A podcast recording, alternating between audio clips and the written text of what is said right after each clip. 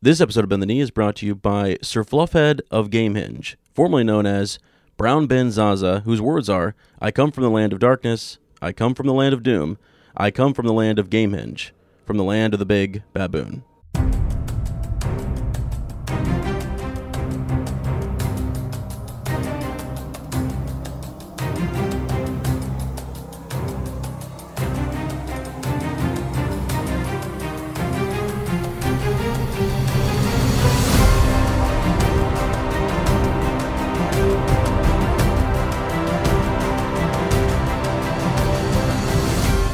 And welcome to Bend the Knee, a Song of Ice and Fire podcast. I am Sir Matt, the Bud Knight.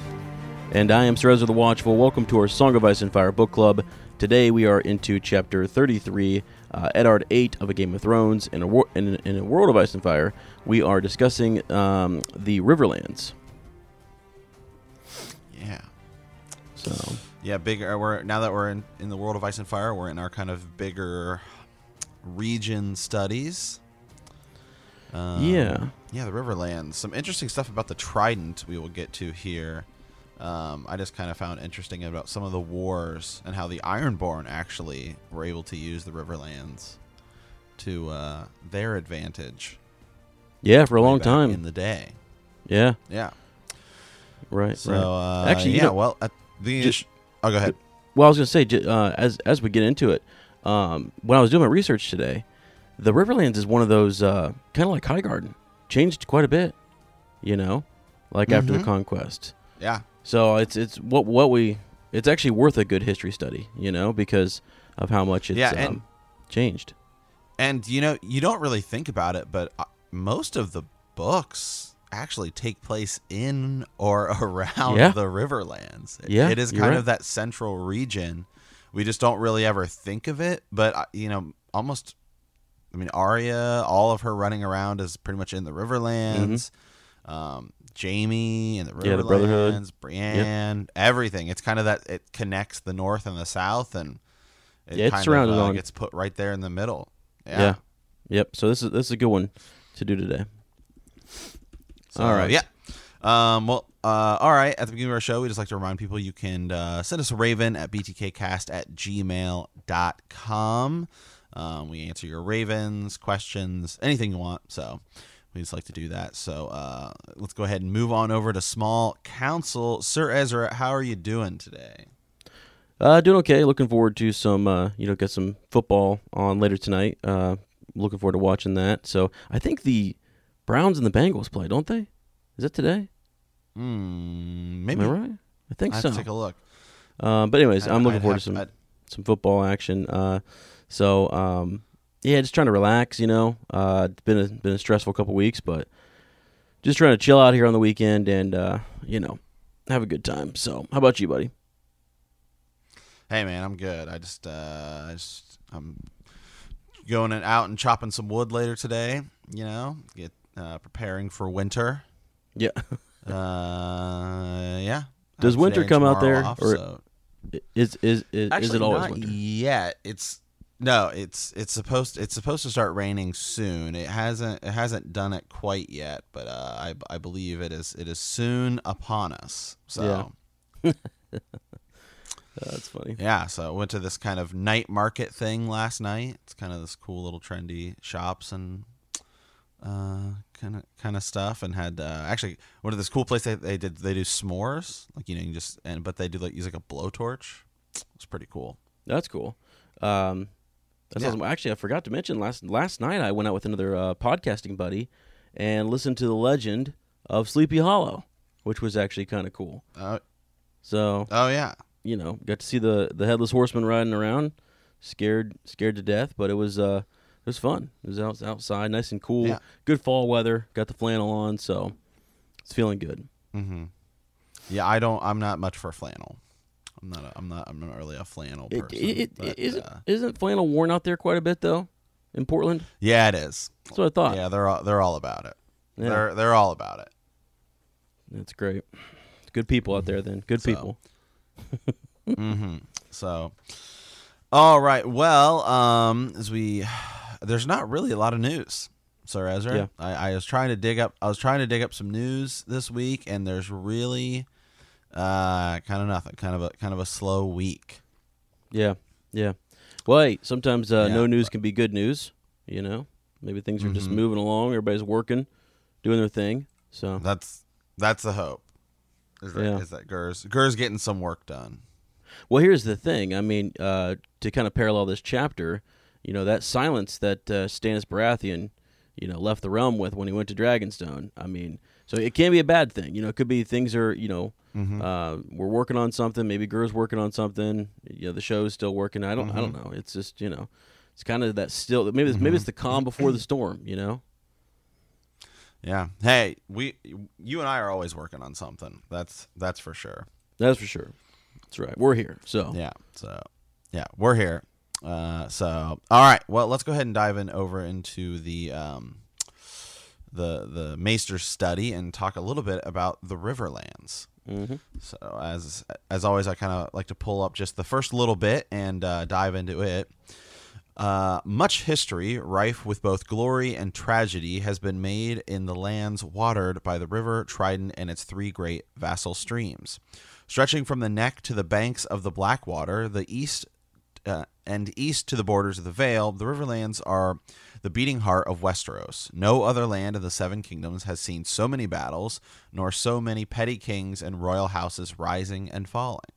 The causes of this are clear. Rich and fertile, the Riverlands border on every other realm in the Seven Kingdoms save Dorne.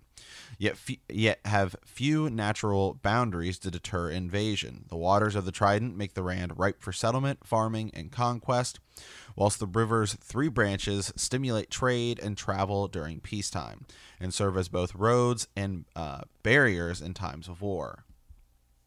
And then just another thing right here, just going to talk about the trident a little bit. The importance of the trident to the region was never made clearer when than when King Harwyn Hoare, the grandfather of Harren the Black, fought over the Riverlands with Storm King Arrec. The Ironborn Reavers were able to achieve dominance on the rivers and use them as a means to transport forces swiftly between far-flung strongholds and battlefields. The Storm King suffered his worst defeat at the crossing of the Blue Fork near Fairmarket, where the long ships provided uh, proved decisive in allowing the Ironborn to seize the crossing despite Arrec's superior numbers. I just find it. I just find it in- interesting that at, some point the, the Storm King, you know, fell at, at the Trident, which is, you know, just Right. odd considering when we when we think of you know the Stormlands just winning the big huge victory over the Targaryens. So Right. Yeah. I mean, that's that's um seems to be a spot where people, you know, uh, big battles are, are held. I mean, honestly, right above and around uh, and below the God's Eye, a lot of battles took place there. You know, in uh, the Dance of the Dragons and in Aegon's Conquest, uh, definitely a place that's been fought over quite a bit. Uh, kind of a, I almost like, how does the Riverlands continue to function? You know, it's sort of like I mean, I, when you look at it on the map, it's it's true. It's surrounded on all you know sides, and and it is a fertile land. You know, so um, mm-hmm. it's just just kind of strange, I guess. You know that like right. Well, Well, when, part- when you start to look at the regions, when you start to look at the regions around it, um, you know, the Riverlands is kind of flat. Um, you know, you have the mountains of the Vale to the east, and then you know you have the Westerlands to the west, and that's kind of rocky and hilly as well. And then the north, it gets kind of cold, and so I, it's just flat, and so it just seems like it's so easy to just march armies through it. hmm I mean, Yeah. the only the only the only problem you come into is when you have to cross a river, especially if you have to go, you know, cross a particular bridge. But right, right. Um, and it looks like too. You know, at one point we're talking about the we're talking about the history of of um, the Riverlands, and so uh, I think you know you as as you know now in our series, um, Riverrun is sort of the you know the head seat. House Tully, we'll get to it in a second here, uh, is sort of running the show. But uh, back in the day, Harrenhal was the place, right? You know that was sort of the um, the major keep there, and uh, the Ironborn had had done a lot of uh, you know had basically taken over. They were running the the the Riverlands there for for a long while. So, mhm. but uh, but then you know eventually, um, so its its history is just kind of uh, interesting in how it's passed hands, and I think sometimes we get caught up thinking that. Um, Oh, how that House House Tully has always been there. They've always been there, but that they were always in power or you know uh, in control or what have you. um, you know, Yeah, well, you know, it seems like if you just when- we we start looking at the history of the Riverlands too, it seems like every major event in Westeros almost takes place at the Riverlands. yeah, You know, when you go all the way back to the, like the Dawn Age, um, this is where you know you have the Isle of Faces there, and that's where the pact was signed when they were fighting with the Children of the Forest. mm-hmm, yep, and so you have that, and then you have obviously, you know, Robert Robert Baratheon beating uh, Rhaegar, at, at, you know, at the at the Battle of the Trident. And uh, you can look at Harrenhal. I mean, that was kind of one of the first big, huge battles of the uh, of Aegon's conquest. yeah, So, right. are we setting ourselves up for something? You know, people have been saying, "What if the Night King falls at the Trident?" Yeah, yeah, yeah, for sure. That's definitely something um, we've talked about it, it being a place of importance. Uh, once again, yeah, and, and real quick, the the Trident. I've, if in case you've, I, th- I think Sir Matt just kind of mentioned it and, and talked about it. But when you really look at the map, the reason it's called that is because of the three, you know, rivers that that take uh, that that spring from it. Really, you've got the Red Fork, uh, the Blue Fork, and the Green Fork.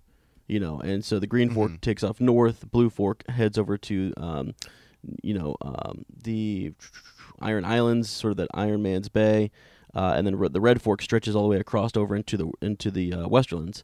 So um, kind of neat. I, I guess I never really. Uh, it helps me put my wrap my mind around those different references in our story. You know, when when they're crossing the Green Fork, the Blue Fork, and the Red Fork. You know, so cool. If you get a chance to go look at that on the map, Yeah, I pretty neat. Yeah, I do kind of like the uh, just. I'm just gonna read again here from the book how it just kind of describes um, the the branches of the trident. So you have the you know the red fork. It says colored by the mud and silt that tumbles down from the western mountains. The green fork, whose mossy waters emerge from the swamps of the neck, and the blue fork, named for the purity of its sparkling, uh, spring-fed, uh, fed flow. And uh, I just think, you know, again, that's that's something else to think about in these regions because I think sometimes when we think about regions, we just kind of think of like, oh, it's just like you're from the north, you're from the north. Whereas you and I often bring up, you know, the difference in Dornish, right? Like the sandy Dornish as opposed to like the stony Dornish. Yeah, So you've got those like hills, and then you kind of get down to Sunspear. So that I think that's also something to kind of, you know, the neck actually is quite big, mm-hmm. and uh, and and the uh, Riverlands, excuse me.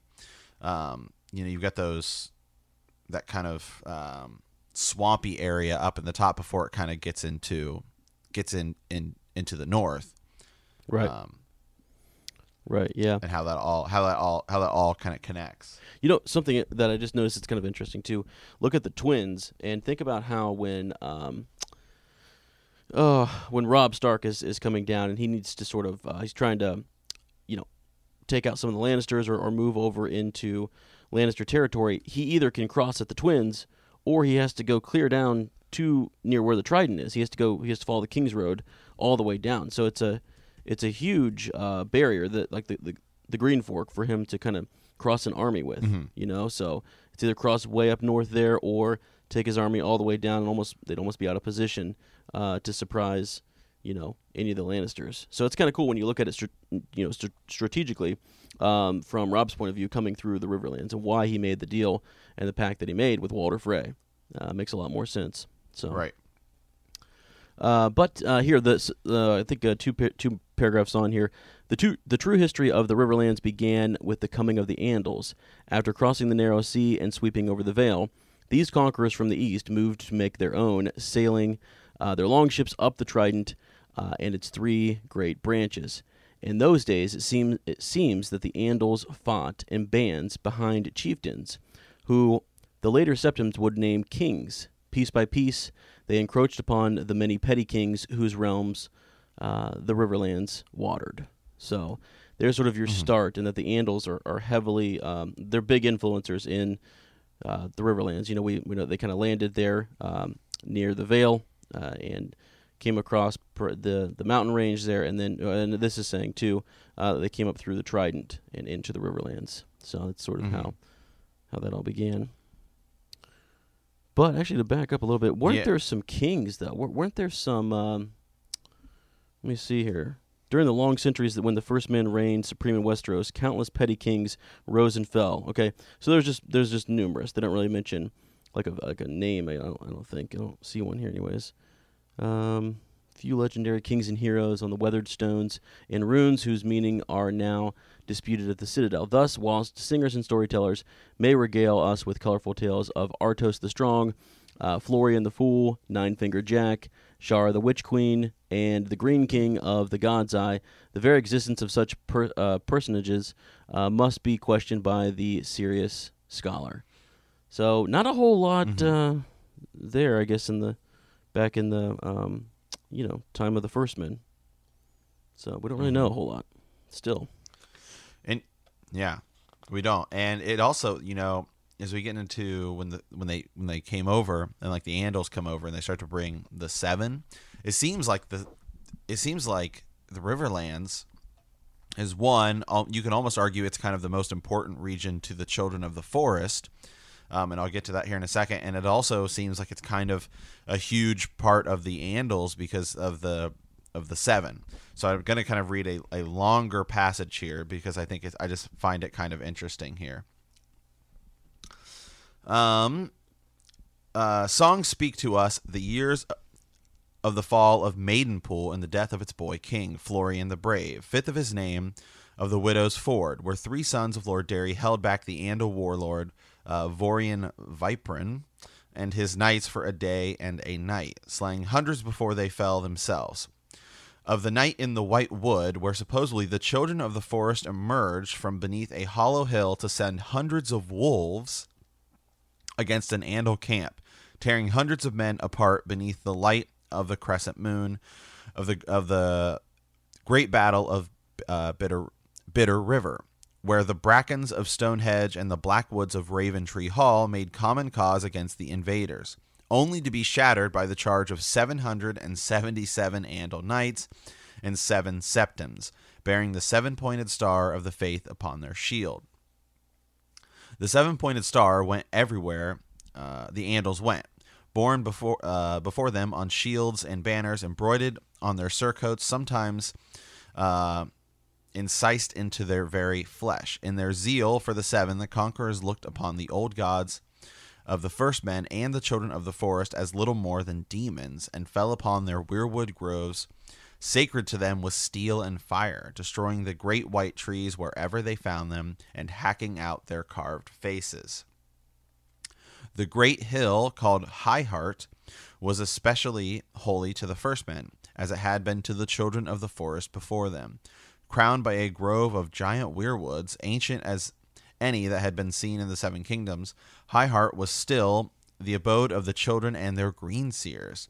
When the Andal king Erreg the Kingslayer surrounded the hill, the children emerged to defend it, calling down clouds of ravens and and armies of wolves, or so the legends tell us. Yet neither tooth nor talon was a match for the steel axes of the Andals, who slaughtered the green seers, the beasts, and the first men alike, and raised beside the high heart a hill of corpses half against half again as high, or so the singers would have us believe. True history suggests otherwise, insisting that the children had abandoned the Riverlands long before the Andals crossed the narrow sea. But however it happened, the grove was destroyed. Today, only stumps remain where once weirwoods stood. wow. So there's kind of a lot to pick out of that kind of passage right there. Um, so first of all, you know, you have the Isle of Faces, and it seems like High Heart is also a very kind of sacred area to the children, and then of course the the first men as well. Um, so I mean, what do we think about that? Knowing kind of kind of High Heart's history. Well, uh, y- yeah, it's, it's it's because I think of the of the Weirwood network and that they were giant trees. They were like these dr- giant trees um, that were kind of in a circle. It was almost like maybe they made it a place that was a sanctuary. Um, Mm-hmm. so yeah, it's and it's still significant. We have the, the ghost of High Heart still kind of you know walking around and um, uh, all upset there, and we, we, we encounter those stumps actually. Um, I believe Arya Right. comes comes across them.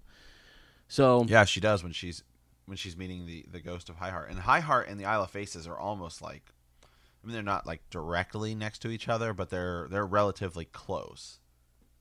Yeah, yeah, it's not too far. Mm-mm, yeah. So, uh, and that is uh, is uh, you know the Isle of Faces is sort of where um, those green seers went, right? Is that is that not the rumor that the that that's Right. the last sort of Yep. uh, place they went? So they, I mean, a lot of them were were slain and and killed here. I think it's interesting that the children called down ravens and wolves. You know, Right. That that is kind of another another thing because that could go a bunch of different ways and theories. Um, you know, with like Three Eyed Raven and the Starks and stuff like that. mm-hmm.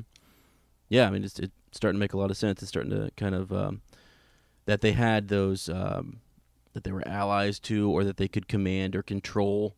You know, control. I think is the word. Uh, ravens and wolves.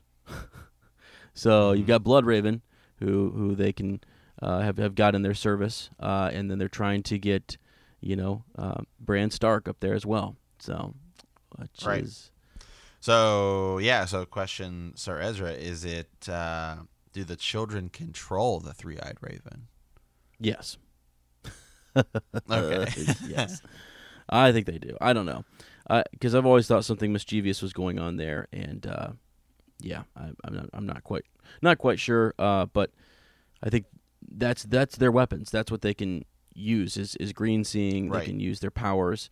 Um, you know, so yeah, like like warging is also kind of close to that, you know, talent. So and and, and the Starks are kind of close to the First Men. They always uh, claim, you know, um, that they've got this heritage with the First Men. So in in this situation, uh, High Heart was was a place that was um, revered by the First Men too. So I don't know. There just seems to be a, a strong correlation between uh, the children, and then once they had made their pact and and stuff, uh, had found common cause and sort of fighting off the the Andals, and the Andals bring with them the Seven, and uh, they prevailed. You know, so which is interesting. I love that they they the the seven hundred and seven uh seven hundred and seventy seven Seven. yeah 77. knights, which is pretty cool. So something in that in that number. Yeah. Uh, Yeah. So yeah. Okay, so should we move? Should we move up a little bit more to more recent times? Uh, maybe talk a little bit about House Tully and some Sure. just some of the bigger, bigger Mhm. houses that are kind of in here. Yep. Um, yeah, so ha- the Tullys of Riverrun were never kings, though the books of lineage will show any number of connections to their dynasties of the past. It may have been these old connections that started House Tully on its path to becoming Lord Paramounts of the Trident under Aegon the First.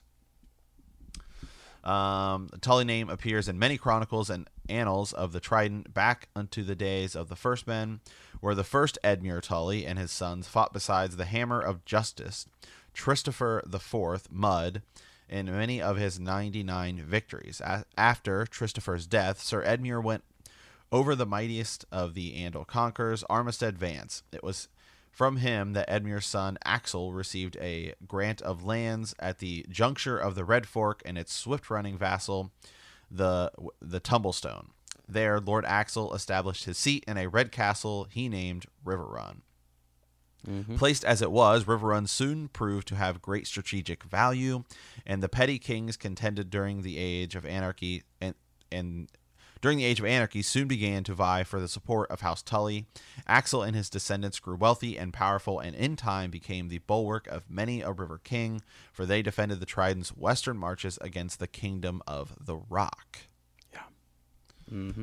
So in a way, I mean, you could almost argue. You look at kind of the the Tyrells, you know, right now in the beginning of where we're at i- Mhm. in the first couple of books. Where I mean, obviously they they are the seat of the the Reach, but you know the Lannisters are kind of that richer richest family in Westeros, and the and the um the Tyrells are kind of like just slowly building. Hey, let's just build. We don't need to involve ourselves in a bunch of conflicts, and Yeah. just kind of build and and and slowly consolidate power.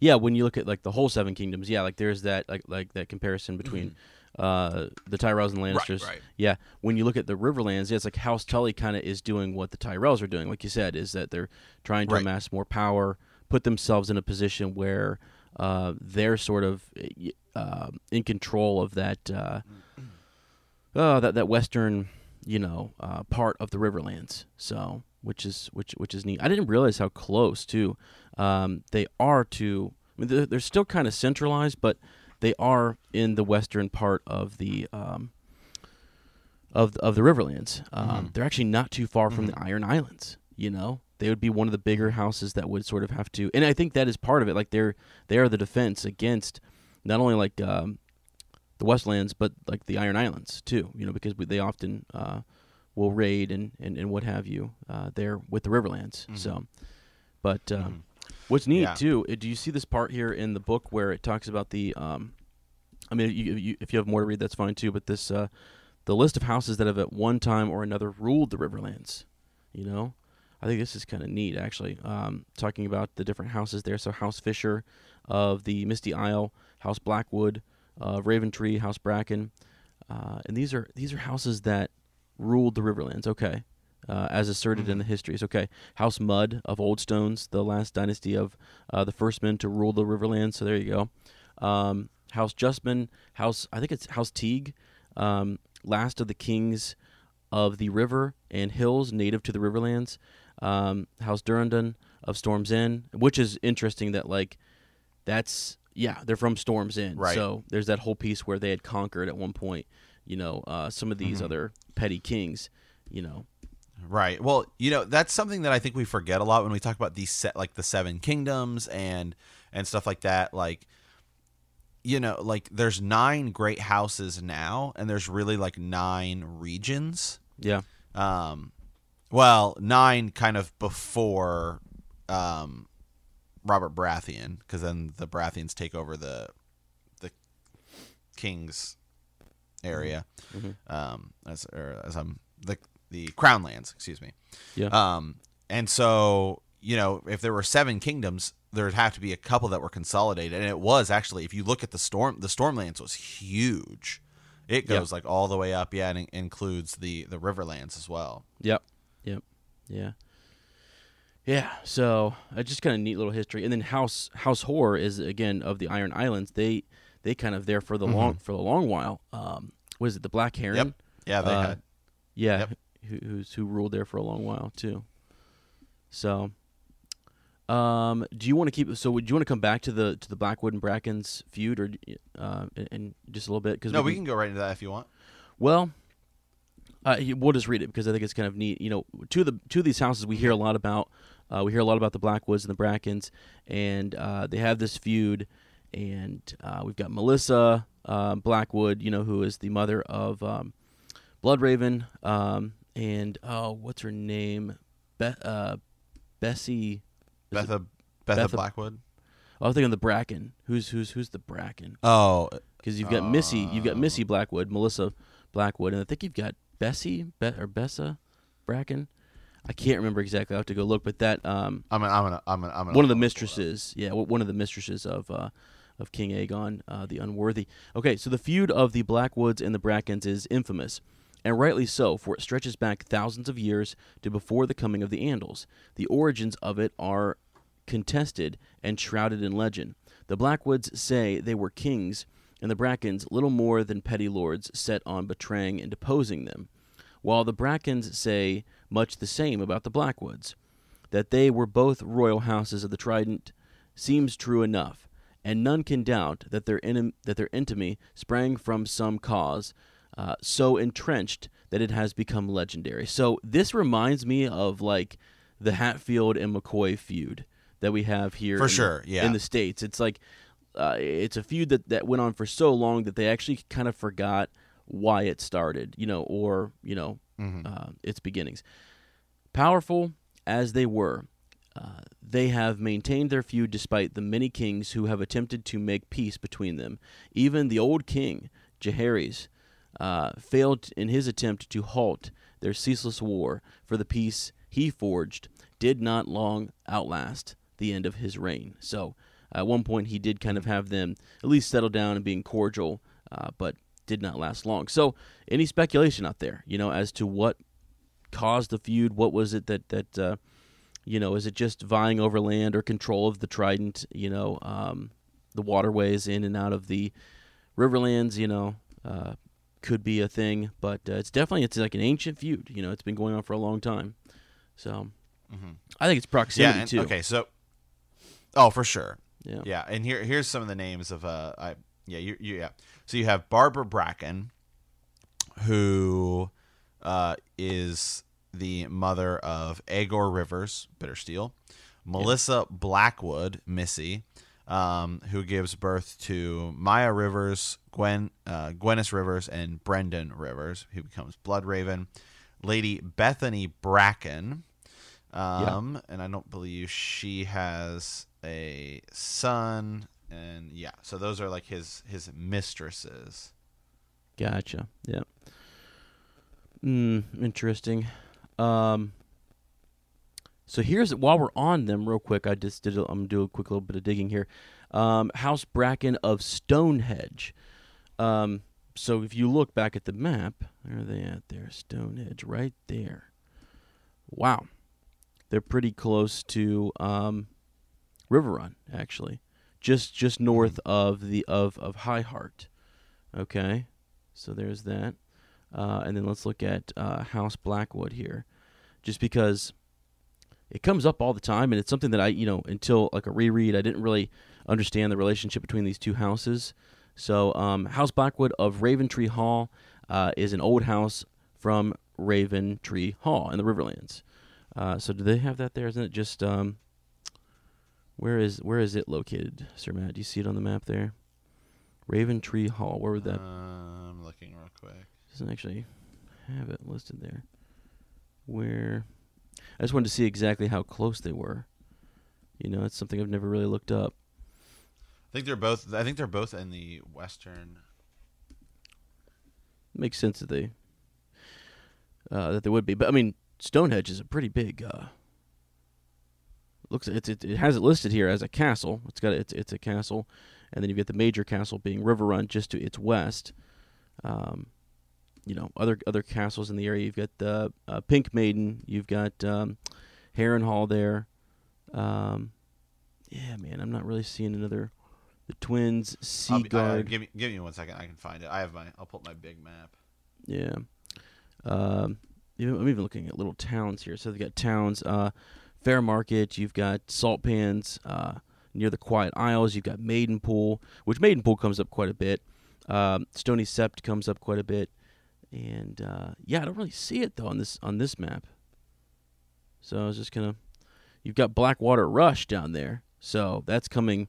You know, Yeah. So you have. Okay. So you have. So Raventree Hall is is just kind of let's let's see here. So if you go if you start at the, so you get the Isle Faces. Just, I don't Yep. know what map you're looking at, but if you go northwest and you run into one of the forks of the Trident okay, or or one of the rivers there, you've got um, Riverrun, and then it, uh, Raventree is just north east of Riverrun.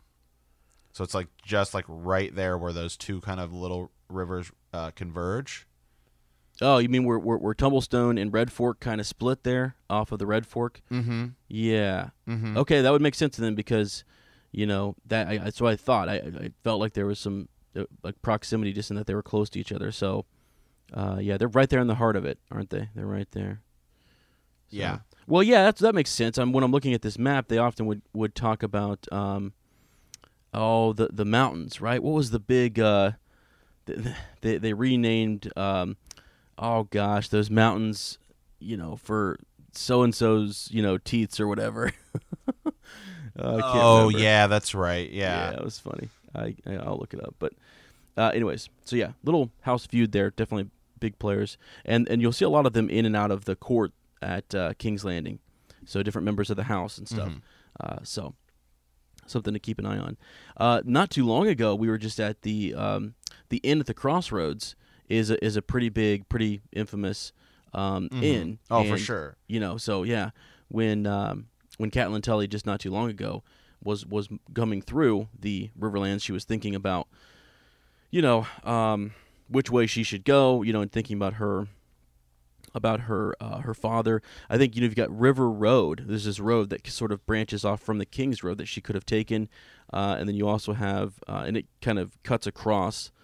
Uh, the the King's Road. So it's this big road that kind of cuts across it. She could have taken over to Riverrun, but decides uh, to take it east instead into um, into the Vale.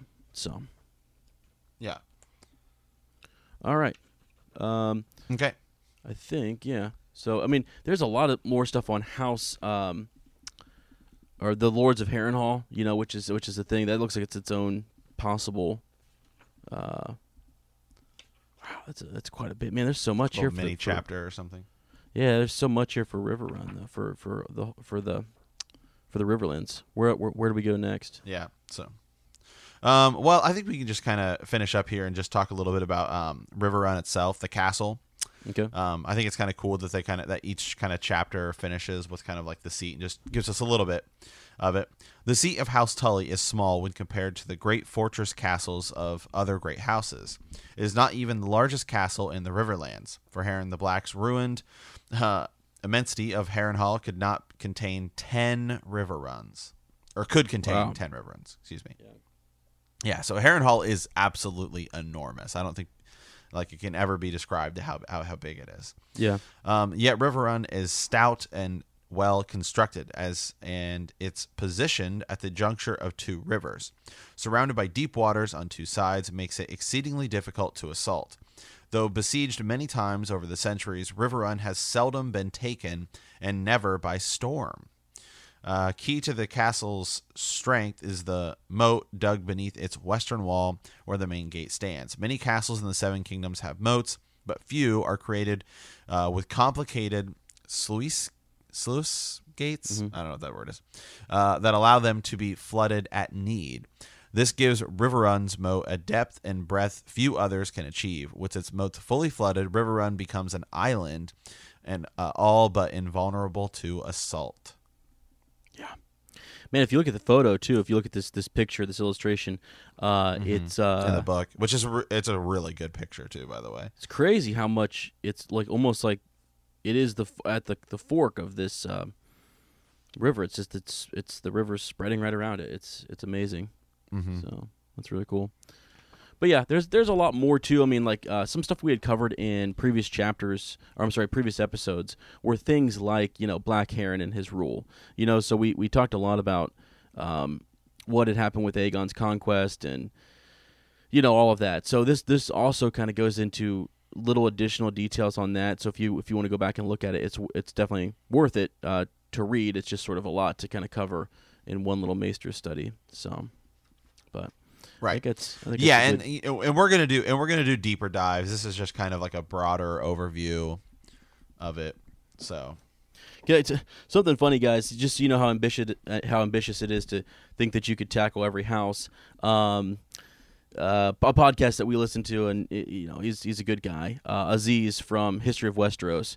Uh, they attempted this at one point to kind of cover every house, and he jokes. He often Yeah. jokes like, "Remember when we tried that?" so it's it's it's tough. You know, it's not like uh, it's definitely something that you you, you can't do an ep- I mean, it's just a lot. So we, we want to, and there's but that that's just a testament to how much you know Gurr has done in this world building and stuff. And what I can't believe too is we were reading uh, in today's chapter uh, just how much. Well, actually, I'm sorry, it's next week's chapter, but I was kind of reading ahead. Just the characters that he brings in. You know, um, the Blackfish. You know, is in book one yeah, and and is Yep. someone who's who's sitting there uh, and has an interesting past and is looked on admirably by uh, Catelyn Tully. So it's like you know, I mean, he has all these characters and all these these uh, keeps and and places set up. It's just amazing. So it's, vast. Okay. All right. All right. Well, let's go ahead and move on to the reread. Um, this week we are in Eddard 8, but last week we were in Arya 3. Arya was chasing a cat when Myrcella and Tommen had discovered her. She escaped un- unidentified but found herself in the dungeons. There, she overheard two men talking about killing her father, and eventually, finding her way out, she had uh, tried to tell her father what she heard about, but he doesn't believe her. So, um, the last time we were in an Eddard chapter, Eddard uh, 7, uh, after viewing the body of Sir Hugh, Ned and Sir Barris, Barristan Selmy struggled to convince King Robert not to compete in the melee. The Hound had won the tourney when he had saved the life of the Knight of Flowers. Later, Varys had visited Ned to reveal that Robert was meant to die in the melee. Yep. So here we are. Eddard 8. Ned and King Robert argue over a plot to kill Daenerys Targaryen. When the small council also sets um, sides against him, Ned resigns in protest. As Ned prepares to return to Winterfell, Littlefinger arrives with news that he has identified the bro- uh, the brothel that Jon Arryn, Jon Arryn and Stannis Baratheon had visited. Yeah.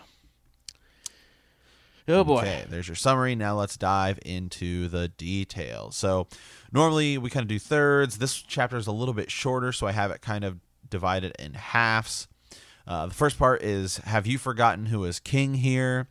Know your grace, have you? That's uh, kind of a little argument they have there.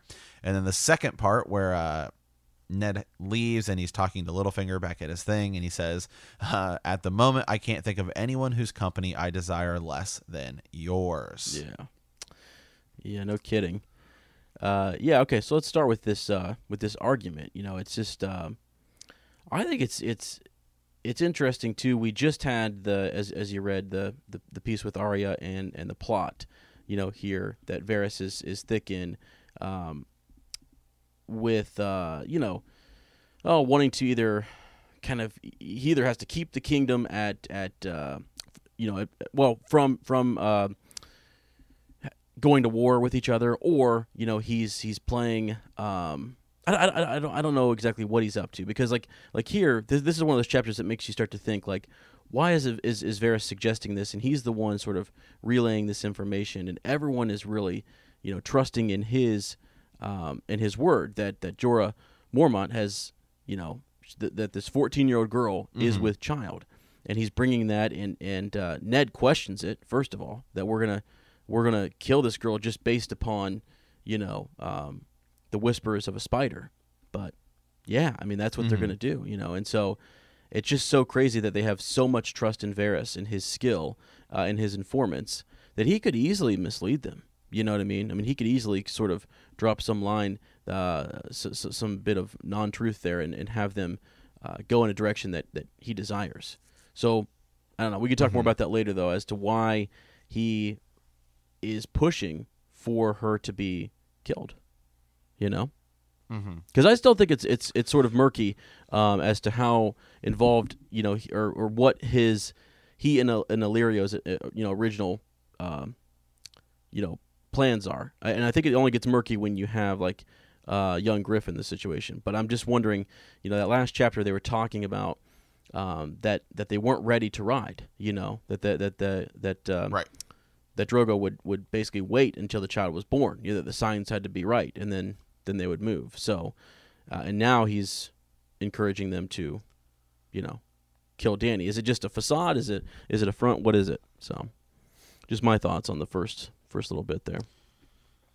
Right. Well, you know, I I'm going to go right ahead and agree with you, Sir Ezra. On I think kind of the most interesting character in this first little part is is Varys. when you just kind are kind of actually seeing what he's saying because, um, okay, uh, there is no axe. Ned told the king. Only a, the shadow of a shadow, twenty years removed, if it exists at all.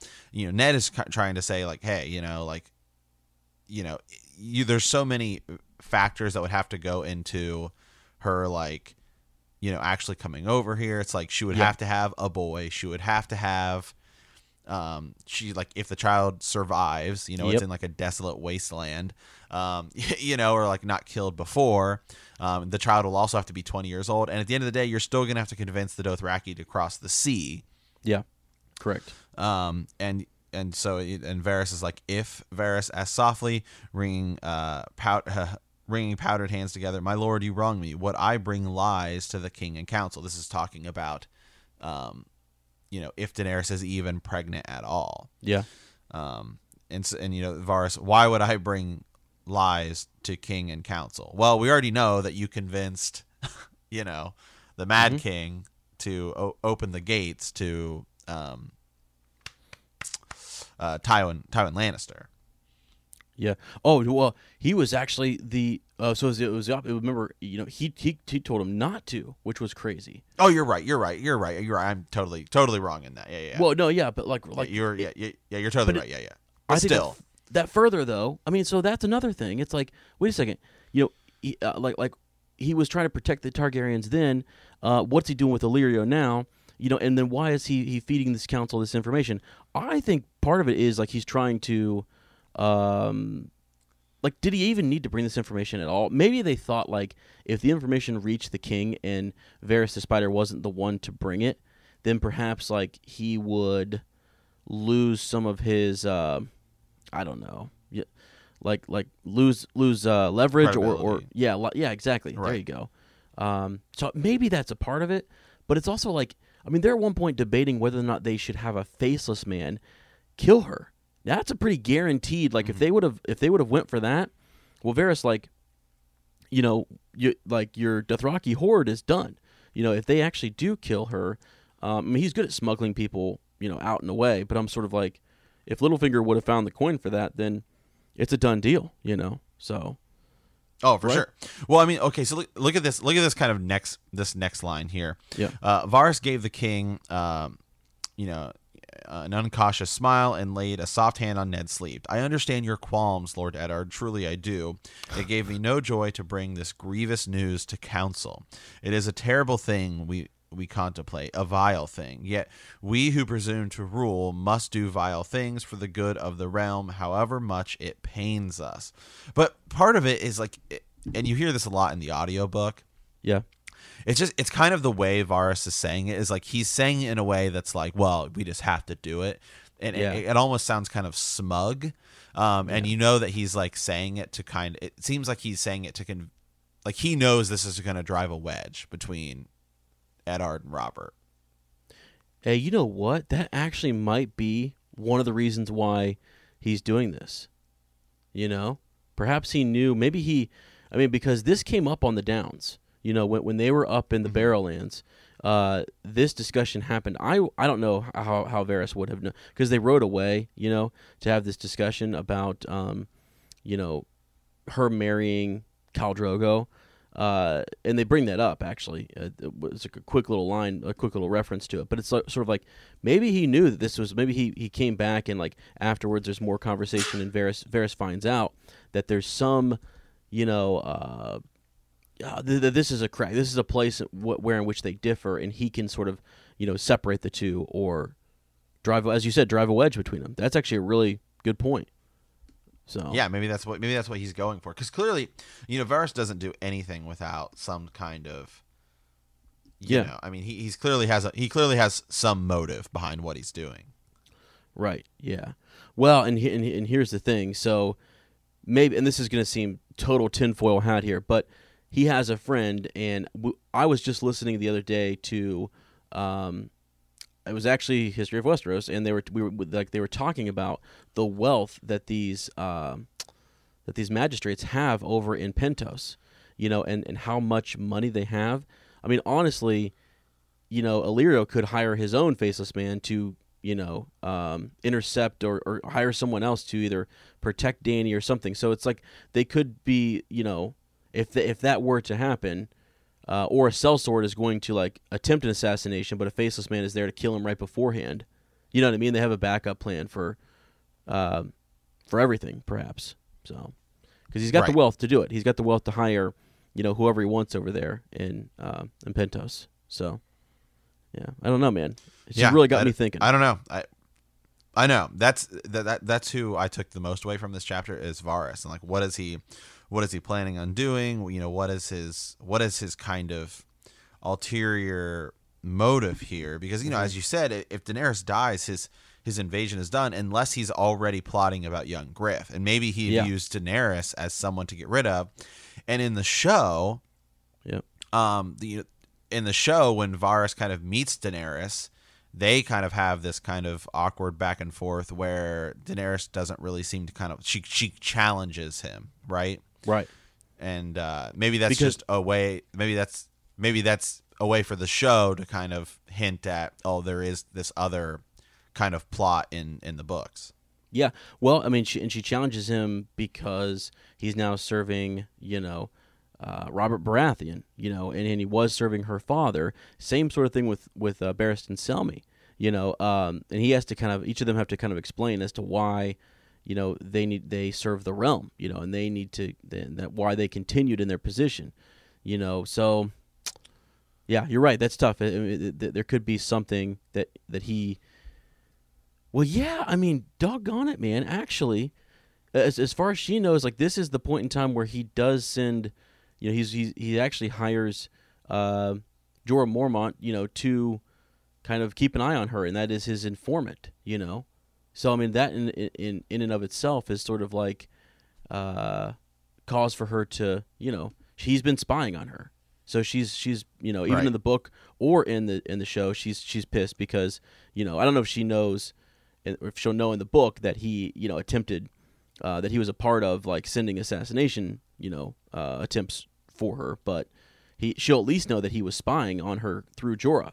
Actually, she, did he say that in the book? Did he mention as to um, are we there yet? Yeah, we are. Yeah, in in, Uh, in the book, uh, yeah. you know, as as to why, as to who it was that um, like she, well, she knows that he was a spy for King King Robert and that he was reporting back to them. But I, I, she has to figure out, or maybe they mention it, that it's through Varys. I'd have to go look that up real quick, but I, I'll, I'll look at it later. Um, but anyways, yeah. Okay, sorry. We can, can kind of continue on. I was just thinking out loud. no, that's fine. That's fine. No, for sure. Hey, absolutely. We go down we go down these rabbit holes, or we you know we're, we've been chasing a lot of cats lately. Yeah, we have. so, So yeah, okay. So to kind of move on, um, really, this is also so to kind of uh, go away from Varys a little bit here. Um, it's really like a big kind of this is a kind of big tension point between Ned and Robert, obviously, yeah, where you know Ned really never liked the way that things kind of you know he definitely didn't like the way that Tywin Lannister had done things. He definitely when he kind of took when he you know his men come in and the way obviously they murdered you know the uh, Rhaegar's children, and uh, this is really where where Ned is kind of like you know I've had enough of this. I'm I'm I'm done. Like he's he's saying you know it's entirely unnecessary to go kill Daenerys Targaryen who's like a babe or you know I mean she's like 14 herself yeah, hmm and you know and whether and whether she whether she lives or not and you know really if they anything they should be worried more about Viserys cuz Viserys is still alive at this point. Right. Yeah. Exactly. Yeah. It was that. It was that marriage that that that uh, kind of caught him off guard. So really, it's like she's gonna back her brother, but it. I mean, real. What's crazy is is that like all of them sort of see her as this threat, and then he still thinks that he's, you know, in in charge. It's just it's bizarre. It's because of the, you know, um, oh, what was it? The the the Great Council under the Old King, and where you know that uh, Mhm.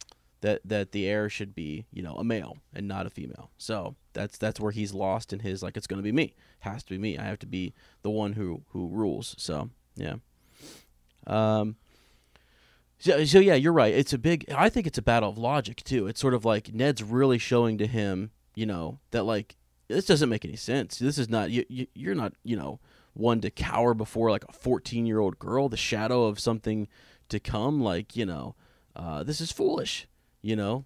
Like that's not the robert that I Oh, for know, sure. Yeah, yeah, who's like who's like afraid of an unborn child and he really i think hits him there and that's where he's like pissed. And it's almost like robert's one of those guys who once he once he says he says something you know um he can't back down from it. So when he when he comes in when Varys it's manipulation too. Varys gives him the information he says get the council together and he's in there raging you know as we need to kill her you know and he comes in he's he hasn't attended a council meeting in in how long you know and he shows up w- and, and is making this this stance well then he doesn't want to Oh, lose face right. Yeah, yeah. yeah, you know. So uh, it's just unfortunate because it's too bad he didn't seek out the counsel of his good friend first before he goes in there. Maybe it would have gone a little different, but instead he's they've got him all worked up, you know. And uh, yeah, so there's that. Well, you know, there's the there's the other angle of this too is um, you know, which a lot of people say is why is it that Ned is so against Robert killing Daenerys? Um, is it because Ned doesn't view the Targaryens as bad Oh yeah, because, you know, the possibility of, you know, R plus L equals J. right. Yeah, Yeah, his nephew being like- a Targaryen.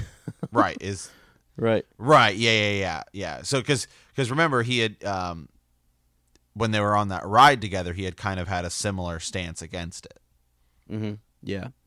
Yeah, and whether and, and and so I- now and now and now it's coming now it's coming back up and here he is still you know against this idea Right. Yeah, and when I say his nephew, I mean either, you know, uh, either Jon Snow or young Griff, whoever it may be. you know, Yeah. it's like, uh, so, yeah, I don't know, man. That, that's a good point. Is he did he learn something about the Targaryens that sort of in the end has him thinking they weren't, you know, all all bad and and we misunderstood a lot of different things and it was just truly one, you know, mad king who was destroying uh, the realm, you know. So it's sort of like Right. the Lannisters, you know. Sometimes you start to lump them all together at the beginning, and you think, oh, they're all they're all you know, don't like them, you know, and then they grow on you after a while. You're like, well, Jaime's not too bad, and and, and Tyrion's the best, you know. He's he's fantastic, um, and I understand Tywin. I get where you know I learn about his history with the Mad King and, and the way in which he's been treated, you know, and the insults that he took from the Mad King. He wants to kind of rule now, and uh, and and stuff, and even Cersei in her backwards way. Like it's just crazy. Like it starts off that you hate these characters, and then you're like, oh, there's more to it than that. So that could be where Ned yeah goes. actually you know i find myself actually coming to like cersei a little bit more and more as as i read her just because um you know i mean at the at the end of the day she just knows how to play the game of thrones better than everyone else yeah, That's all it comes down to. It's not it's it's not that she's really evil. It's it's more that she is just she's the best. She's better than everyone else. Yep. Like, you know, if if she's not out there protecting her family, someone will take advantage of it. That's just the way that the world they live in kind of works. yeah, yeah. Good point. Yeah. Okay, now and, So, okay. uh, another interesting part in, Oh, this, in, in in the beginning of this is um, Sir Barristan Selmy. You know, Mhm. I was shocked. I kind of forgot that. Like we often forget that he's a member. He has a seat on the council. You know what I mean? Um, right. just because of the way the show does it and stuff. Like, and he's in there, and, and he's he's one of the he's the only other one who agrees with Ned and says, yeah, she we shouldn't kill her. Like, it's there's no honor in that, you know, in, in sending um, a poisoner or an assassin, you know, face your foe on the battlefield. And I think his his more just comes from a face place of like he didn't really comment whether whether he thought it was right or not. It's just more, or I'm sorry, whether they should. His was more about the method. You know what I mean? It was like I just don't believe that's a Mhm. it's just not, you know, face your foe on the battlefield is what he said. So, yeah. Right. For sure. Um, So, okay. Um let's let's see here. And then, you know, you also have Renly in here and he's like, you know, mercy is never a mistake. Um on the Trident and then he talks about how, you know, uh, Robert did in fact, you know, with Barristan Selmy there that Robert pardoned Barristan Selmy. yeah. You know, even though it was Roose Bolton who said we should cut his throat, which is obviously interesting. Um, you know, because he was the Mad King, um, and so I just think I just think that you know that's something interesting too. And you know, Robert tries to say that it's you know it's it's not the same, right? Sir Yeah. Barristan was a knight of the King's Guard, and he says Ned says where Daenerys is a 14 year old girl, um, and then this is where he kind of really starts to push him. You know, he he put he pushes him a little too far here. This is where it's, it's kind of certain. He says, um, "Robert, I ask you, why? What did we rise against Aerys Targaryen for, if not to put an end to the murder of children?" And he says to put an, an end to Targaryens. Yeah. Um, yep. yeah, and yeah, and so then this is the line I like here. Your Grace, I never knew you to fear Rhaegar. Ned fought uh, to keep the scorn out of his voice and failed. Have the years so unmanned you that you tremble at the shadow of an unborn child?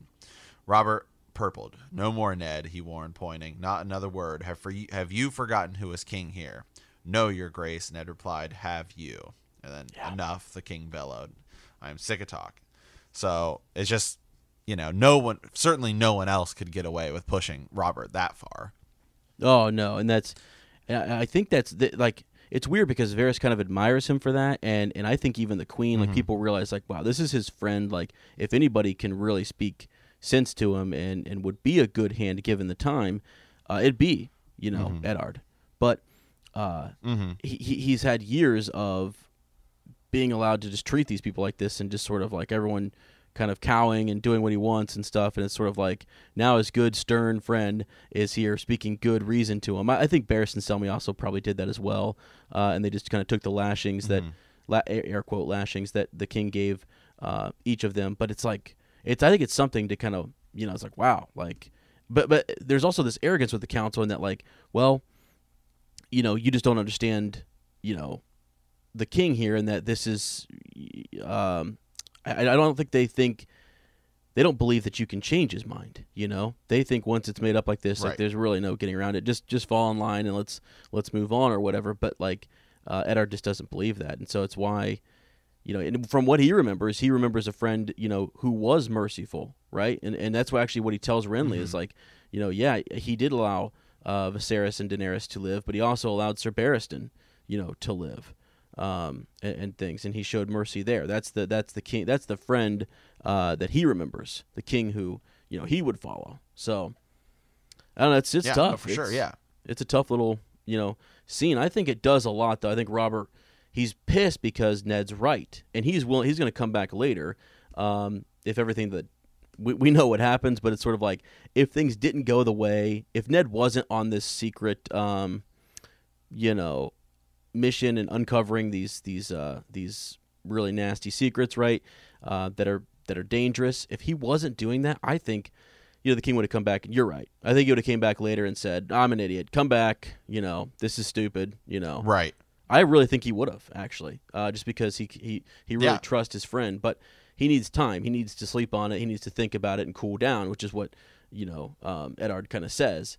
And he might have come back, uh, but he might have also you know left too. I mean, I, I don't know. It's sort of a you know he's he's in a tricky spot, and I think he senses a lot more danger just because of uh, Jon Arryn's death and the Lannisters, and and the fact that which we're going to get into it here in just a bit, but that you know things that Catelyn Tully had just done that sort of are you know forcing him to leave maybe sooner than he would have, you know, in other situations. So Yeah. okay, Nope, for sure. Okay. Um. Well, should we move on to you know the the second the second kind of half here is that uh, really they just keep pushing and pushing, and what ends up happening is that is that uh, Ned ends up leaving. yep, he you know, resigns. as Ned ends up yeah Ned Ned ends up resigning. Um. I wanna I wanna have it. I wanna have uh, I wanna find the actual the the actual line here. Um. Okay. Um. I will not be part of uh, of murder, Robert. Do as you will, but you will not ask me to fix to fix my seal to it. For a moment, Robert did not seem to understand what Ned was saying. Defiance was not a dish he tasted often. Slowly, his face changed as comprehension came. His eyes narrowed, and a flush crept up his neck past the velvet collar. He pointed an angry finger at Ned. You are the king's hand, Lord Stark. You will do as I command, or I will find me a hand who will. I wish him every success. Ned unfastened the heavy clasp uh, that clutched at the folds of his cloak. The ornate silver hand oh, uh, that was his badge of office. He laid it on the table in front of the king, saddened by the memory of a man who had pinned it on him, the friend he had loved. I thought you a better man than this, Robert. I thought we had made a nobler king. Robert's face was purple. Out, he croaked, choking on his rage. Out, damn you. I'm done with you. What are you waiting for? Go. Run back to Winterfell and make certain I never look on your face again, or I swear I'll have your head on a spike. Which Yep. is obviously interesting because it, you know, there's Gur foreshadowing Yep. to something else. Um, we also we'd also talked, you know, in the in the last Arya chapter where she's um, worried about her father's safety, and um, is it Jory who says, you know, you, you kill easiest way to I think kill a snake is to cut its head off, Yeah, wizard. Yeah. Uh huh. Yeah. or a wizard. Yeah, yeah, yeah. Yeah, you're right though. Yeah, I mean that's you're right. In the, the yeah, again foreshadowing. Yeah. oh gosh, it's terrible. Um, makes me so sad to think about. All right, let's not let's not think about it. All right. Um, yeah. So so yeah, he he he resigns, marches back to the the tower. Um, you know, summons Vayon Poole. Uh, and says, "Hey, it's it's time to to get out of here." And basically, Vayon says, "You know, it's going to take a fortnight." And he's like, "We might have like a day, like a day." And I also think Right. he maybe he thought he had longer. Uh, I don't really know. I'm sure the king could have sent him a message, you know, j- by way of uh, messenger or something later that night, saying, you know, eh, or even the next day, eh, things are okay, etc. But he's preparing to leave. One because he is curious about these other events. He wants to know why Stannis Baratheon has been so quiet out there on Dragonstone. Absolutely. You know, so you know, but yeah, uh, I think he he decides he's going to go on with with his daughters and, and a couple, uh, a few of his men, and that should be enough. And he's gonna he's gonna take off, you know, by the morrow, really, the next day. He's ready to go. Mm-hmm. Yeah. And uh, he he thinks there for a little bit. He thinks a while on it, and when he thinks of, of going to Dragonstone, he decides. uh, Doesn't he decide to possibly go by sea, go back to Winterfell by sea, and then stop at Dragonstone? Yeah. So that Yeah. yeah, that that way that way he could he could he could make a stop at Dragonstone. Yeah, yeah. So he kind of tells Vayon to go out and, and pick, uh, you know, make arrangements there, and then everyone else can kind of follow, you know, in their own time. Uh, but you know, he needs to leave rather quickly. So, you know, and I think he also wants to get back. Yeah. He starts to long for like, you know, making another son. You know, he's like he's like Cat and I aren't aren't too old. You know, we could make another son. Yeah, which, and which she is- and she right and she yeah she has that same kind of thought too. So Yeah, that's great. It's great that they like So- ended up loving you know each other and have this you Yeah. know good kids. So So okay, um, so then we kind of move to the second part where he goes back, and he's pretty much getting ready to start packing up, and he, he he's thinking about stuff. He says, um, "This is after Jory, uh, you know, he tells Jory to get get ready, but don't tell anyone." Um, when he had gone, Eddard Stark went to the window and sat brooding. Robert had left him no choice that he could see. He ought to thank him. It would be good to return to Winterfell. He ought never left. His sons were waiting there. Perhaps he and Catelyn would make a new son, as you know, as Sarah just said. They were not so old yet, and as of late, he often found himself dreaming of snow, of the deep quiet of the Wolfswood at night. And Yeah. yet, the thought of leaving angered him as well. So much and was still undone. Robert and his council of cravens and flatterers uh, would beggar the realm if left unchecked, or worse, sell it to the Lannisters in payment of their loans. And the truth of Jon Arryn's death still eluded him. Oh, he had found a few pieces, enough to convince him that Jon had indeed been murdered, but that was no more than the than the, the spore of an animal on the uh, forest floor. He had not yet sighted the beast itself, though uh, he sensed it was there, lurking, hidden, treacherous. Yeah. Yep. So he's Yeah. definitely leaving things unfinished, but also like. And, and, and you know, so he doesn't want to leave because he realizes that the realm is about to go into Lannister hands. You know, it's indebted to them. It's it's uh, we're not in a good place, but you know, screw it, whatever. It's it's left to them then. You know, and it's sad, but he needs to go back to the north. So uh, I like the there's a there's a part too where he thinks about um, the rage in which Robert was in. You know, he's like he's just sort of like th- he kind of thought that after 15 years he wouldn't still be raging about the mention of Rhaegar, but um, it says always suddenly uncomfortable he found himself recalling Rhaegar Targaryen 15 years dead yet Robert yet Robert hates him as much as ever.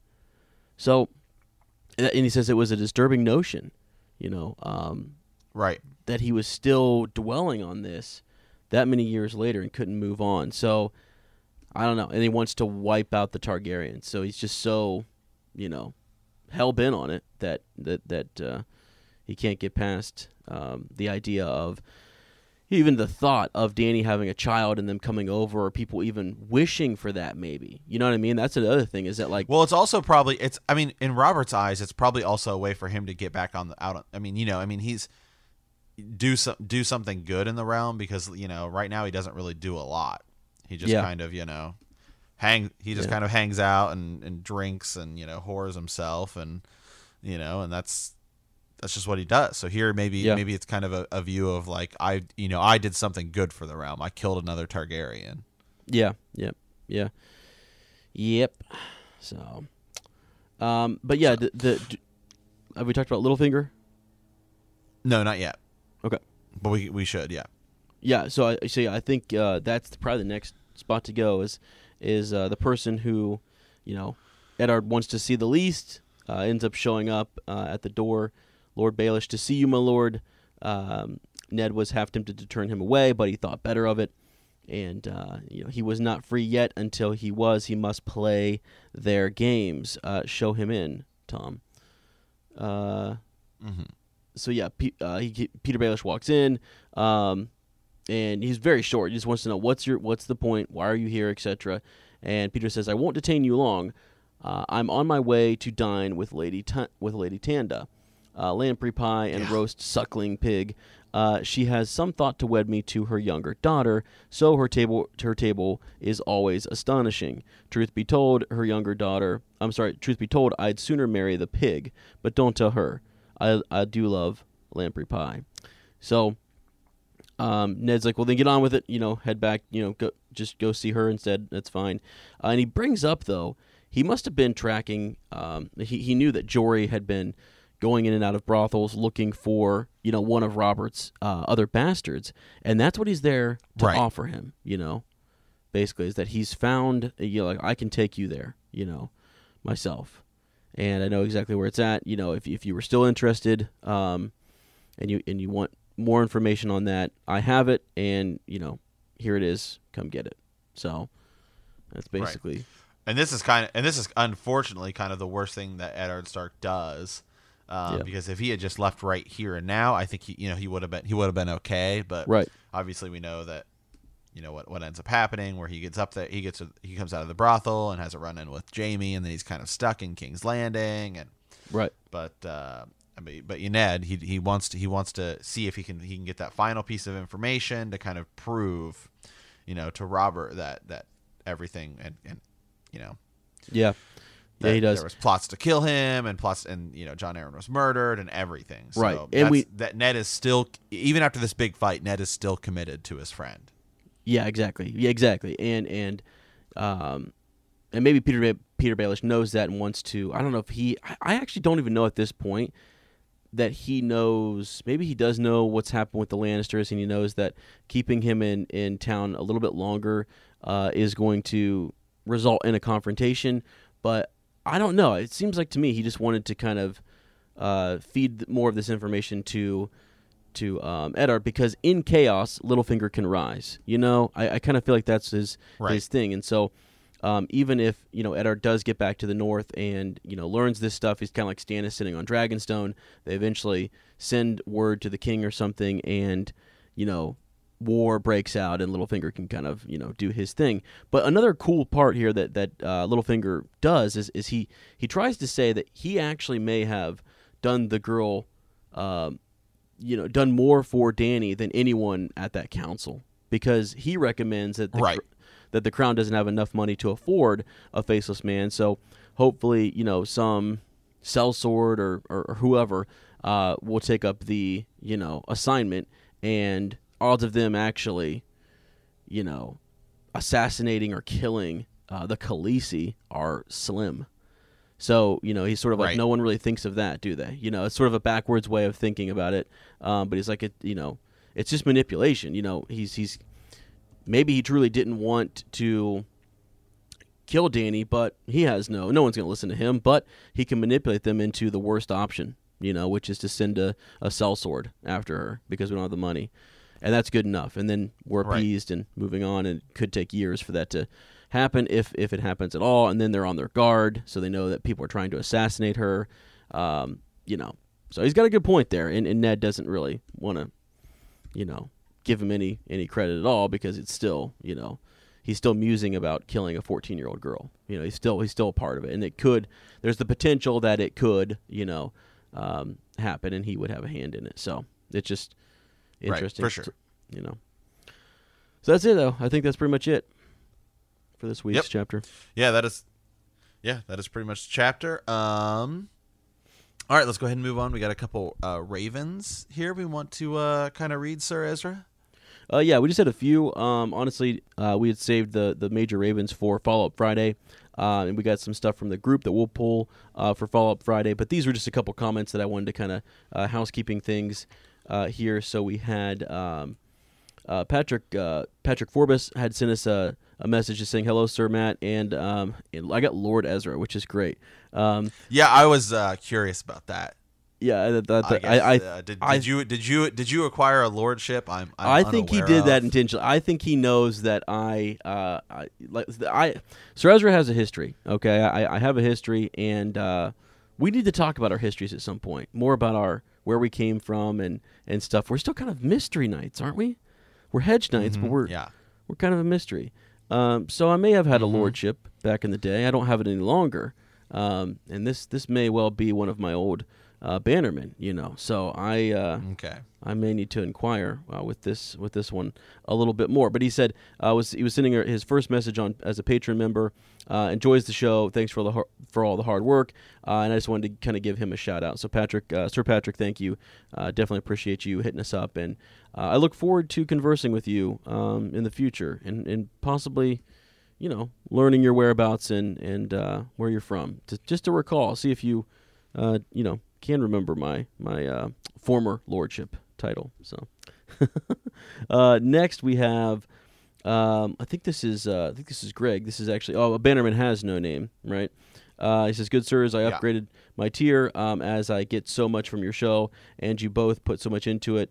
Uh, that is the least I could do to kick in a bit more to show my gratitude. Uh, as as a faceless man, I cannot take the black, so no need for the vows. But I wanted to support the show. Thank you, gentlemen. And so I just wanted to quick shout out to anyone who, um, you know, that's that's super, you know, gracious and and uh, a couple hedge knights definitely p- appreciate that. So we haven't been doing too well at the Yeah. at the at the tourneys. So, um, you know, uh, pockets are a little, you know. Not much coin. I- I- yeah. y- actually, we're I'm posting. Uh, so as this should be out on Monday, um, the Hedge Knight should be up for you guys to enjoy on Patreon, and uh, it's actually re- kind of reminds me that that comment there, and just thinking about you know Sir Matt and I as Hedge Knights. Like, isn't it nice when you get a little extra coin and you can you can actually go get the duck on top of the the meat that's roasting? That's what Dunk Hey, got. Yeah. know? He's That's like, I'll have them both. did, you know, and I'll have them both. You know. yeah. So anything she was and then he found out that his armor cost way more than that. Yeah. So, yeah, exactly, exactly. So, all right, uh, and then we have one more here. Uh, this is from um, this is from Sir Fluffhead of Gamehenge, and uh, formerly known as Brown Ben Zaza. He says that now that I've taken the black, I cannot go by by uh, Brown Ben Zaza. Uh, I now uh, will be known as Sir Fluffhead of Gamehenge. I just think it's great, just the evolution, you know, uh, which is which is awesome right. Yeah. uh, hails from the Dornish, Dornish marches. Uh, my words are: I come from the land of darkness. I come from the land of doom. I come from the land of Gamehenge, and uh, from the land of the big baboon, which is just hilarious to me. So at the top of the show, uh, we got a chance to give him a shout out. So uh, thanks to all our patrons and everyone who has you know uh, given us that support and, and helped us out there. We appreciate you guys and. Um, we look forward to kind of producing some more Black Council episodes. Uh, we got the Hedge Knight done for you, and uh, we'll be moving on to what is it? Is it um Sworn Sword next? What's Sword what's- sword. So, yeah, okay. Uh, the Chequy Lion, the the yeah with uh, the, the the Red Widow, right? So hmm so yeah. that'll be fun. All right. Uh, so that's it for Ravens this week. Uh, you, again, you can send those to btkcast at gmail.com. Uh, hit us up there. And uh, we've got some good ones this week. Uh, Ghost of Harrenhal is back with a couple really solid um, Ravens and, and, and others. We've got some good discussion going on in the group uh, from everyone, quite frankly. So uh, we will cover that this follow up Friday. So be ready for that. All right. Okay. I think. All right. Well, yeah, I believe it is. Uh, we want to thank you for playing the Game of Thrones. In our next episode, we will be discussing chapter 34. Oh, oh I forgot to uh, forgot to put down who it is. Catelyn. That's Catelyn. Yeah, sorry. Uh-huh. Yeah, Catelyn 6. Yeah, that's Um, that's actually a great chapter, guys. It's uh, it's one of those I, I often think about. Um, you know, just in like leading into the Vale, learning more about the Vale. It's actually uh, going to be a lot of fun to cover. So yeah, we'll cover Catelyn. Uh, is Catelyn six? I think yeah. Mhm. Yep. Okay. Or yeah. Um, all right. Uh, if you like our podcast, don't forget to subscribe, like us, write a review, leave a comment, or send us a raven at btkcast at gmail.com. We will see you in a week, and remember that winter is coming.